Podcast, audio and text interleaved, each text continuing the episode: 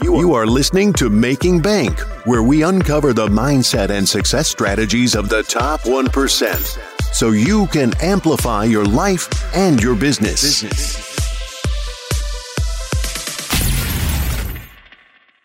Welcome to Making Bank. I am Josh Felber, where we uncover the mindset and the success strategies of the top 1% so you can amplify your life and your business today.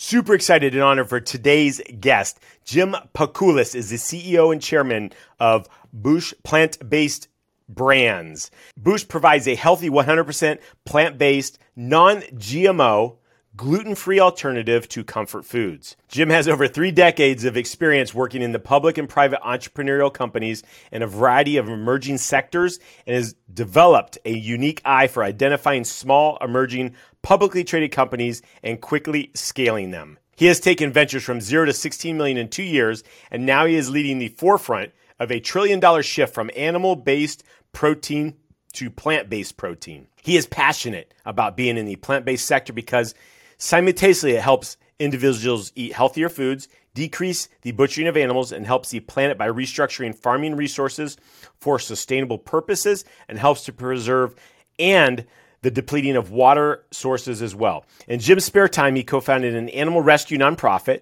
where he's helped save over thousands of animals from being euthanized and found them loving homes. Excited to welcome Jim Pakulis to Making Bank.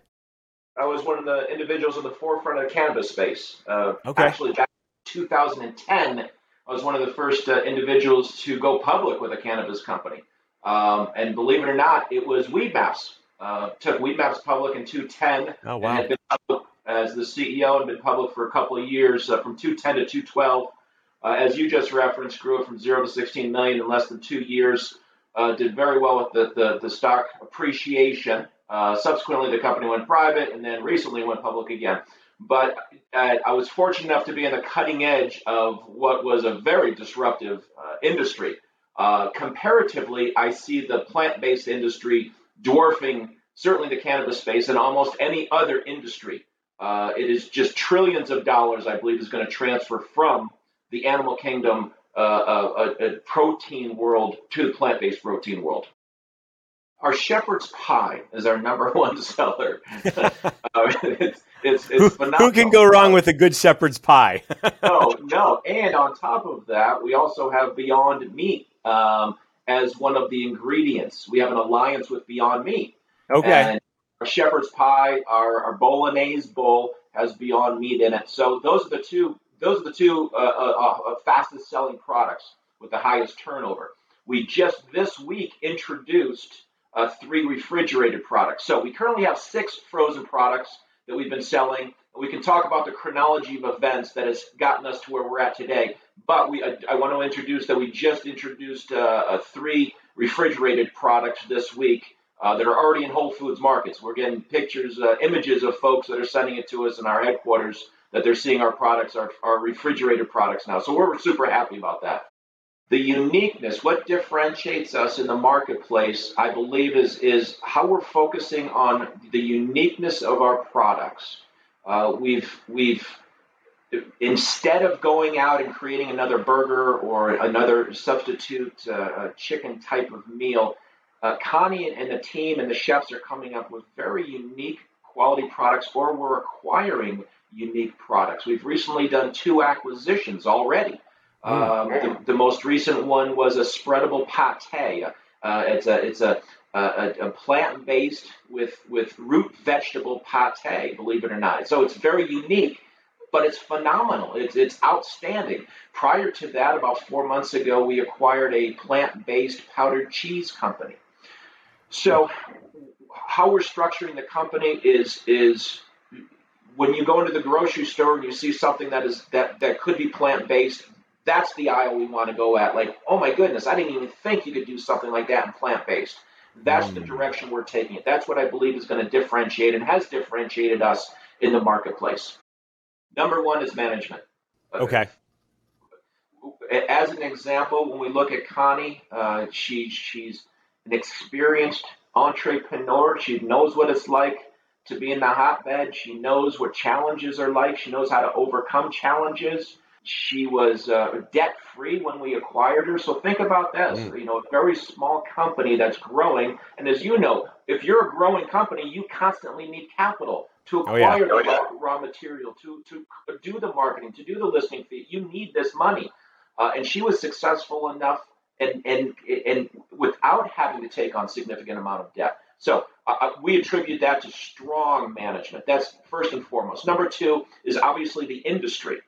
Um, there, there's, a, there's many industries I wouldn't want to be in right now, but I re, we really like the plant-based industry and the direction that it's heading, uh, and and will head for at least another five years. Uh, and then, of course, the margins of the company and the numbers and, and the potential upside and scalability. All those things are critical. But first and foremost is is the management certainly healthier. And again, hitting on the same things. It's the, the planet Earth, right? We have a right. defined amount of, of space, of water resources, of, of, of everything. And we have to pr- better protect that.